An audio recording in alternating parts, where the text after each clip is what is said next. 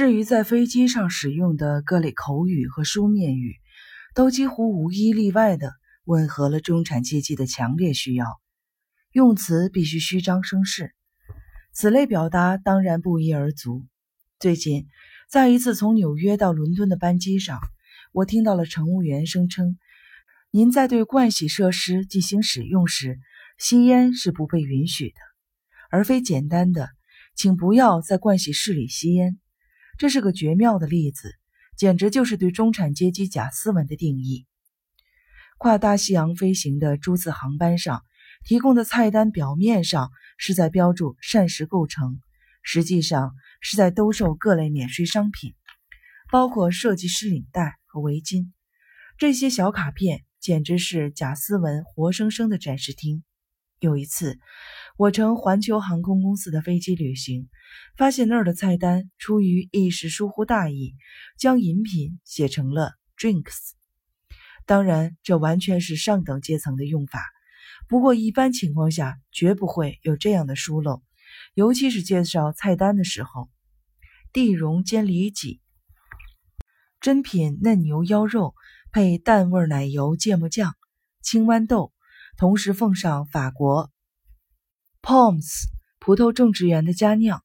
另一道菜被称作配套奶油嫩花椰菜。更有甚者，我们的菜单是基于此前多位乘客的选择设计的。如果您的主菜意向无法得到满足，请接受我们真诚的建议。其实只需像一位有教养的人通常说的：某种菜点无法供应。卫生间禁止吸烟，这就足够了。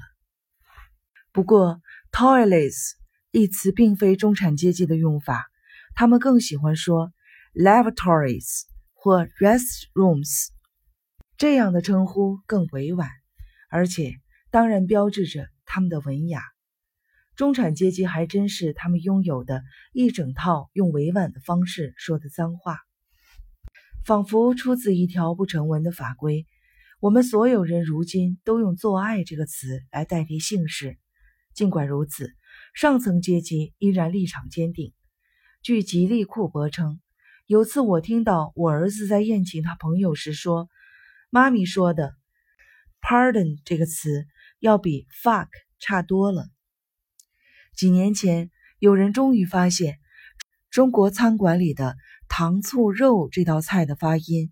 会在中产阶级顾客的大脑中产生一些不快的联想。至于中产阶级，他们任何时候都会被飘到耳边的委婉表达吸引，尤其是当有人在推销什么的时候，一声香甜浓烈就能博得他们的欢心。中产阶级在委婉语的丛林中穿行，并不仅仅因为这有助于躲避事实，这一喜好。还出自他们对奢华的渴慕。大多数委婉语都有助于满足这一欲望，因为使用它们就可以增多音节。而中产阶级经常会混淆数量、分量和价值。乔纳森·斯威夫特曾经把音节想象成具有重量、密度、具体比重以及其他一些纯粹物质特性的物理实体，从中汲取乐趣。当代的中产阶级似乎正忙于实践斯威夫特的这种观点，但却将他的反讽剔除得一干二净。修·罗森在他那本宝贵的委婉语和其他含糊用语词典中，确立了最重要的原则：委婉语越长越好。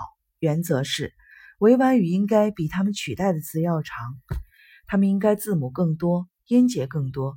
通常，一个词的地方要用两个或更多的词来代替。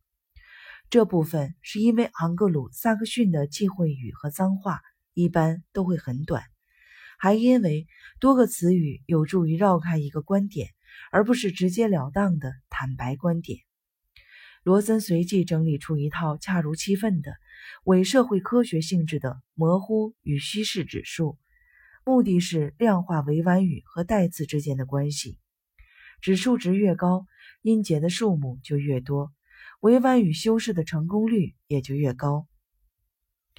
典型的中产阶级成员唯恐被人判定为社会地位无足轻重，因此像明智的哲人或管理者一样，雄心勃勃地为赢得名声而运筹帷幄。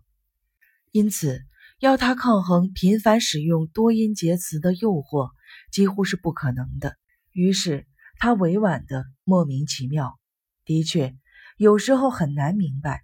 究竟是委婉语修饰的冲动使他发出多音节，还是出于对委婉语能赋予文字重量和光彩这一效果的向往而采用此种修辞方法？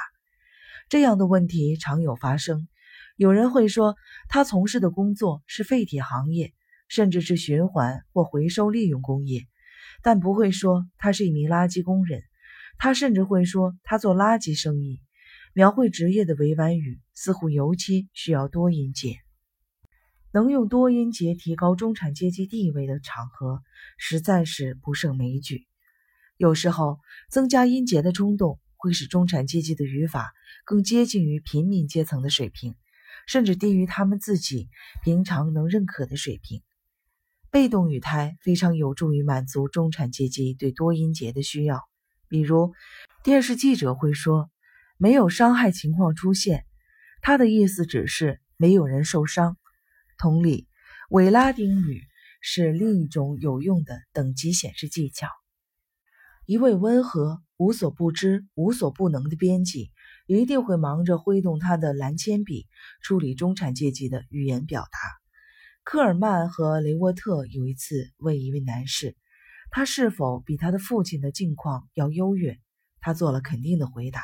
并解释说：“我有硕士学位，但我的父亲只读完中学，这意味着我能够进入高薪就业阶层。”看到这番话，编辑就会一笔划掉“意味着”一词后面所有的音节，代之以“我能赚得更多”。电视剧《故园风雨后》的广告词会说：“这个礼拜，塞巴斯蒂安的饮酒问题变得越来越严重了。”编辑此时只需在“问题”一词上画叉，说话人不幸的中产阶级身份就会隐蔽的多了。